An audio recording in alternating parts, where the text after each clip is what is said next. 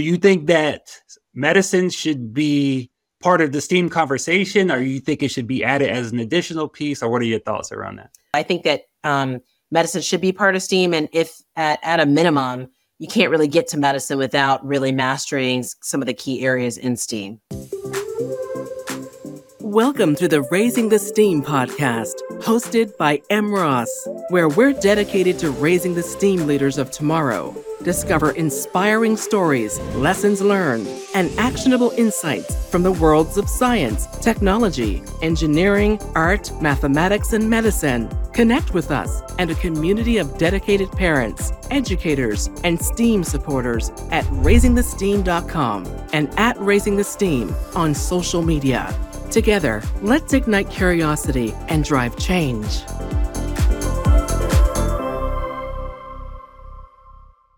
Welcome to the Raising the STEAM podcast. I'm your host, M. Ross, and I'm here with an amazing physician, administrator, and someone I'm lucky enough to call my wife and best friend, Dr. Adia Ross. Adia, please introduce yourself. Hi, it's great to be here. My name is Adia Ross, and I am a hospitalist and a healthcare administrator at a large academic health center. Awesome. So, I mean, um, a big part of this podcast is me trying to help parents and educators who have uh, kids that are interested in STEAM. Um, and apparently, there's some controversy around if medicine should be considered a part of STEAM. I mean, clearly, it's not included in the explicit science, technology, engineering, art, and math. But do you think that medicine should be part of the STEAM conversation, or you think it should be added as an additional piece, or what are your thoughts around that? I mean, I think that medicine is definitely part of STEAM. I mean, if you think about it, I think it should be on the same, you know, probably on the same wavelength as engineering because I see both engineering and medicine as kind of like applied science where you're taking the basic science um, principles and applying them to a system, whether it's a human system, industrial engineering, computer system. And so I think they um, very similarly. So I think that um, medicine should be part of STEAM. And if at, at a minimum, you can't really get to medicine without really mastering some of the key areas in STEAM. That's interesting because you said that if you had to pick a place to put medicine that you know it's inherently part of, you, you choose engineering. I would have thought maybe science with sort of because I mean, you know, people associate biology with it, but you think engineering more so? Well, I think it's probably a little bit of both. I mean, but I was thinking more of the engineering analogy because I think of engineers as applied scientists, really. And so, when you know, you have the S for science, but I think of engineers as applied science. And so, you know, I think you could choose either category. The idea, though, is is I think if you're a medicine practitioner or like an engineer, you're taking all these different the knowledge base from all these different areas and applying it. But yes, maybe it would be part of science too. You could I could see a case for that as well. But it should be in there, whether it's implied or explicit. Yeah. No, I mean the way I kind of look at it is sort of the STEAM as a whole is the um, manifestation of medicine. You know, I, I, make a sort of analogy between Voltron, which is a cartoon from a long time ago, but uh, a lot of folks are still familiar with, and um, in medicine, sort of uh, the way Voltron was, it had these sort of robotic lions that fought against opponents. And when there was like this sort of really big opponent or difficult opponent, it would come together into this big robot called Voltron. And so, sort of, that's how I see um, the different components of of Steam. And sort of, you put them all together, and um, you know, you you, you kind of get medicine. That's a really good analogy. Yeah. So, I mean, with that being said, sort of how do you see um, the different components of STEAM sort of implemented into medicine? Yeah, I mean, I kind of talked a little bit about it, um, but when you think about, you know, um, science in general, we think about, I even think about just recently the COVID vaccine and all the things that we did with that. You had microbiologists, you had geneticists, you had chemists coming together to make this vaccine to fight this novel virus. And so to me, that's an example. And then you had the physicians, um, and others and health system practitioners using their knowledge of systems theory, advocacy, and all those other things to get the product to the people. Um, other examples, um, I think, really with engineering is a, also a very good one where you think about robotics and how that's really changing surgery practice. Where, you know, back in the day, if you needed your gallbladder out, they would have to cut a big, you know, line down the center of your body. And now that's very rare unless there's a huge complication. They use robots and different technology to be able to target the area of your body where that organ is that they want to um, take out and make sure to minimize damage. I think about cancer care and how chemistry and pharmacologic um, things are really a part of that, and how you know we've got to the point now with with even the STEAM um, concepts that you know if you have cancer, it's not just oh I have multiple myeloma, here's the chemo. It's like what what genetics do we understand about you, and can we target the therapy? So I think it's just everywhere. No, totally. I mean, and then you, you kind of touched on science and engineering, but then technology. I mean, um, electronic health records. That's that's a huge sort of technology implementation within medicine that you that's sort of probably something you you you interact with uh, every day. Is that right? Oh, absolutely. I mean, I think that's really good that you pointed that out because obviously electronic health records really were a game changer, you know, 20, 25 years ago. Um, you know, there was a time where it's like you had paper records, or if you were a patient, you wanted to find out about your results or get a copy of, you had to stand in line and go and get a paper copy. Now we have those things on our devices. And so it's been a game changer both in patient communication, um, how we collect data and how we can analyze the data and um, and has been an engine for research. Um, so it's it's been great, and I think I you know we haven't talked a little bit about this, but just AI I think is another area that's burgeoning um, that will probably be just as disruptive, even more disruptive in a good way. Um, and maybe I should use the word innovative, um, just like electronic health records were. Yeah, definitely. And, and AI was something I was going to ask you about um, explicitly as well. Um, so yeah, kind of go into that a little bit more and how you feel like AI is going to affect things in, in medicine. So I think AI is going to be, I mean, it's going to be a game changer. It's really exciting. I mean, of course, there's obviously a lot of news about how do you prevent bias and those kind of things. But let's put that aside for a second and just talk about how that can really help us be more efficient. You know, there's um, technology today that can potentially listen in on a doctor patient um, encounter and allow the doctor to um, just be listening and interact with the patient and then take all that um, that that language and process it and start a note so that the provider is more able to be focused on the patient.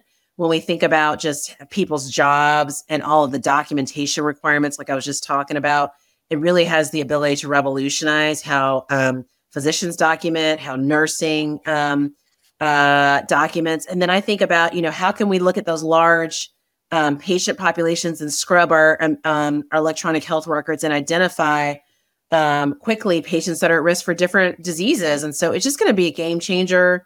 And it's going to be something we're also, you know, um, trying to help our medical students learn about. And so I think it's going to be really exciting. There's a lot of things that we can't even probably imagine that it's going to help us solve and be efficient. Mm. So, I mean, you know, I agree. You know, AI is definitely going to affect things. You pointed out some some sort of potential applications I hadn't thought about before. Mm-hmm. Um, and you know, kind of going back to this the STEAM in medicine, you know, we we touched on science, technology, specifically. You know, we talk um, we touched on engineering, math. Um, I guess in my mind, an application would be uh, maybe more. So you can correct me if I'm wrong, but um, as an administrator, the data analysis is sort of math has a math sort of mm-hmm. core. Is that would that be accurate? Oh, absolutely. I mean, you know, you have to use on some level when we do um, kind of I'll call it process optimization. Like some people may know what Lean Six Sigma is, and you do a lot of data analysis, basic statistics, understanding is something when you make a change or you know you add a new process is it statistically significant can you say that this process has really impacted your hospital operations when you think about the finance data that you have to look at and marry that with the clinical data to figure out how to invest your money um, on the services that a community may need, or if you're trying to see how a population is being managed. So I think the math is a big part of it. And some of those models help us really discern where opportunities are for improvement and where we should put invest our um, our resources to optimize community wellness and health. And so, um, what about the the art part? Um, I was kind of wondering your perspective on that. How do you think the art piece sort of plays into medicine? if it does at all in your yeah yeah i think that's a good question i mean i feel like as doctors we're people taking care of people right and so at a fundamental level yes you have the science and people expect you to be um, you know technically proficient but when i think about what what it takes to be a good doctor or even a clinician it's both the understanding the technical aspects, the clinical competency piece, and also the humanistic side of things. And so when we think about how we're trained and the things that are really important, um, understanding, you know, the impact of how disease impacts people's um, feelings about themselves. How do we help people cope through difficult situations? How do we understand the mind? How do we use music and other art therapy to help folks? And then how do we think about the arts and whether it's write, uh, writing or storytelling to advocate for people and other populations? So it's there as well, um, because I think as you think about how we take those stories and make meaning out of them to move populations, it's very important, um, very important. And then also just staying resilient and being able to tell your stories are important. Yeah. And I mean, we've talked about before when I was in um, high school, you know, I, I actually hadn't even heard of an engineer until I was in the 12th grade. And so um, I ended up going into engineering just because I just had a, a, a high aptitude and interest in, in math. And um, I sort of figured, you know, I really wanted to do physics, but I just sort of figured, you know, once I started learning what engineering was, that it was something that maybe was a little had a little kind of gave you a little more options and mm-hmm. I think that turned out to be true. But um, early on, when I realized how powerful engineering was, I was in a sort of naive, um, maybe arrogant sort of way, thinking if a person wasn't an engineer, then you know whatever they did wasn't important. It was maybe useless. But I mean, that was obviously quite wrong. And just as I get older, I, I realize how important all of these fields are and um, how they can work together. And when I started realizing how much they came together to form medicine, I just realized the um, sort of reason that people do give medicine so much, um, uh, I guess, praise um, because you you know physicians do do a lot, and I mean you have people who are MD PhDs. So can you t- talk a little bit about that? People who do focus more on the sort of raw sciences and things like that. Yeah, you mean um, specifically like how does that relate to STEAM and how medicine with the raw sciences? Yeah, like just sort of talk about the people who, because I mean, you you mentioned that um, physicians in general, clinicians tend to uh, be practitioners. Sort of, I think you said um, applied scientists is the is the sort of phrase you use. But then you have physicians who are clinicians, but also are sort of the uh, sort of do more bench science, right? So, talk about a little bit about how that might look for someone who might be interested in doing something that's both applied and um, sort of bench bench science. Yeah, I mean, one of the things I love about medicine is there's a lot of different pathways you can take once you haven't, you know, if you've seen one doctor, you've seen one doctor really. And so a lot of people, depending on what your talents are, your skills are, how you feel like you want to contribute, there's a lot of different pathways and i think that's why you know the steam pathway and all the science and science and math that you have to take together is because you're kind of when you go to medical school you're a little bit undifferentiated and so some people may take a path like i am where it's mainly like a clinician educator administrator.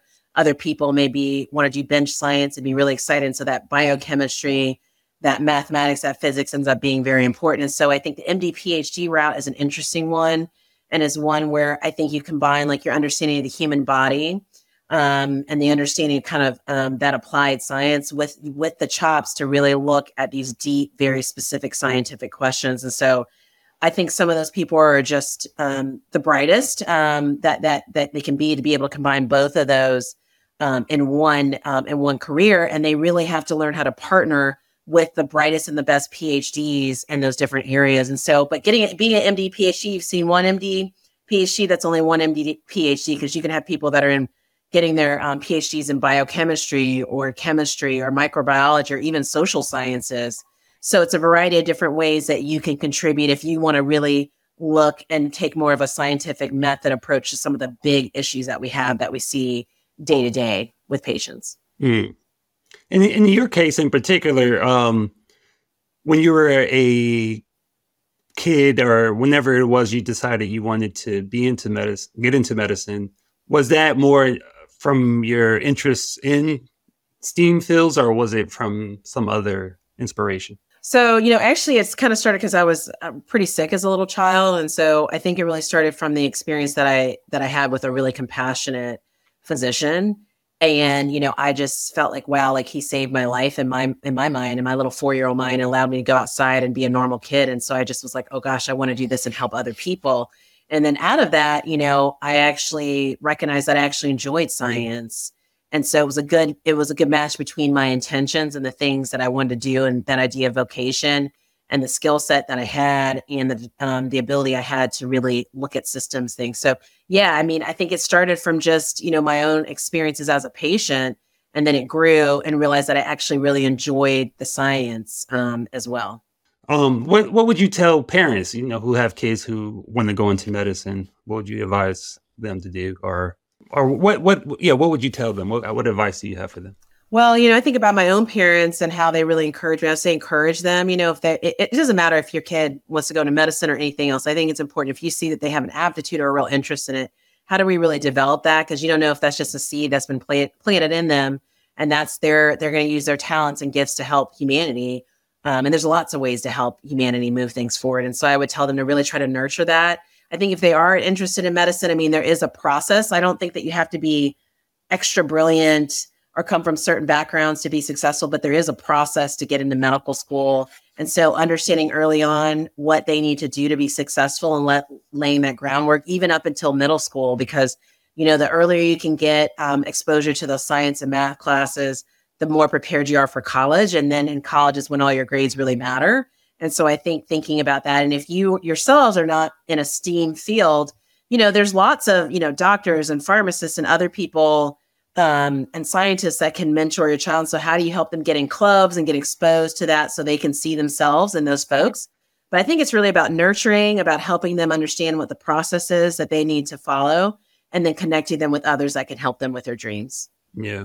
So, I mean, um, we kind of touched on a lot of the processes that go along with becoming a physician and a lot of the STEAM related things. So, talk about the sort of um, social side. I mean, uh, what how is that like interacting with other physicians or other people that you interact with, maybe as a, a hospital administrator um, or a physician? What is what is that like? Is that you think sort of representative of any type of field, or is it unique in some ways? You mean like the kind of the relationships that we develop with patients, or? Maybe maybe with patients and then also amongst the your your peers. I mean um, mm-hmm. as a as a hospital sort of uh, f- based physician um, i imagine you work with a lot of different type of people um, other physicians as well as uh, you know people who and, and, and also as administrator you know people who work in um, the IT and all these kind of things. Just sort of the, the the social piece. What is what is that like yeah, I mean, I think, you know, in medicine in general, you're always working in a team. You know, now when I'm um, at the bedside taking care of patients. I'm working on a team with nurses, pharmacists, other physicians, p- physical therapists, nutritionists, social workers. And so I love that part because we're all coming together with our individual disciplines and individual perspectives and expertise for the service of the patient. And so I think that can be very fun and very intellectually stimulating working with your colleagues that have different interests. You know, I'm an internist, which is a primary care doctor, but my practice is primarily in the hospital and I may be inter- interacting with a diabetes doctor or a surgeon as we try to coordinate care. And so it can be very intellectually stimulating to try to figure out, okay, here this patient has this problem. How do we come together as a team to figure out how we help them solve that?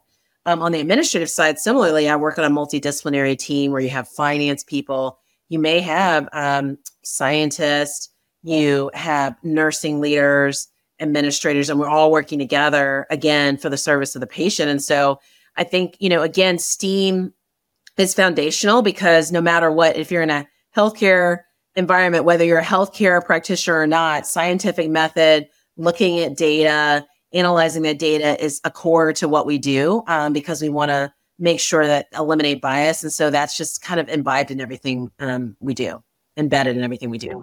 And I mean, that's sort of the art part as well, right? I mean, um, that, that, that the social piece and interacting with with people and the sort of soft skills that come along with needing to navigate people who come from different backgrounds and different um, areas of expertise and all these type of things, right? Yeah, I mean, you know, it's interesting because you know you think about that art, and I think people think about traditional arts, but I also think right. about you know how it would translate to also emotional intelligence and this idea that we're all there's a mind body connection, that we're all part of a larger community. How do we create that community? How do we support people? And then how do you interact with folks so that they feel seen and heard and not just like you're a robot giving people instructions about their health? They want to have a connection. And I think arts, whether it's through listening about their stories as we try to come together and figure out how to treat their illness together, the patient and the provider, it's there and it's within everything we do. Mm.